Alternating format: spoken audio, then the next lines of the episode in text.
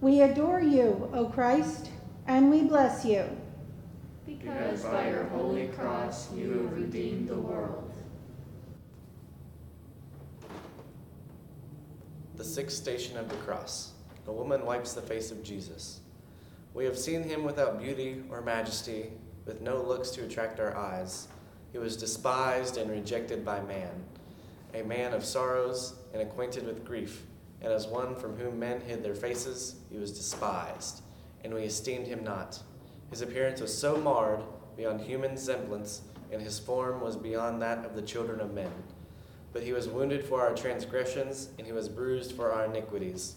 Upon him was the chastis- chastisement that made us whole, and with his stripes we are healed. Restore us, O Lord, God of hosts. Show the light of your countenance, and we shall be saved.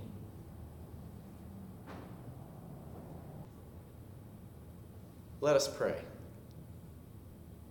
O God, who before the passion of your only begotten Son revealed his glory upon the holy mountain, grant us that we, beholding by our faith the light of his countenance, may be strengthened to bear our cross, and be changed into his likeness for glory to glory, through Jesus Christ our Lord.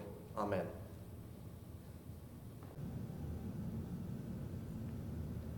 Holy God, holy and mighty, holy immortal one, have mercy upon us.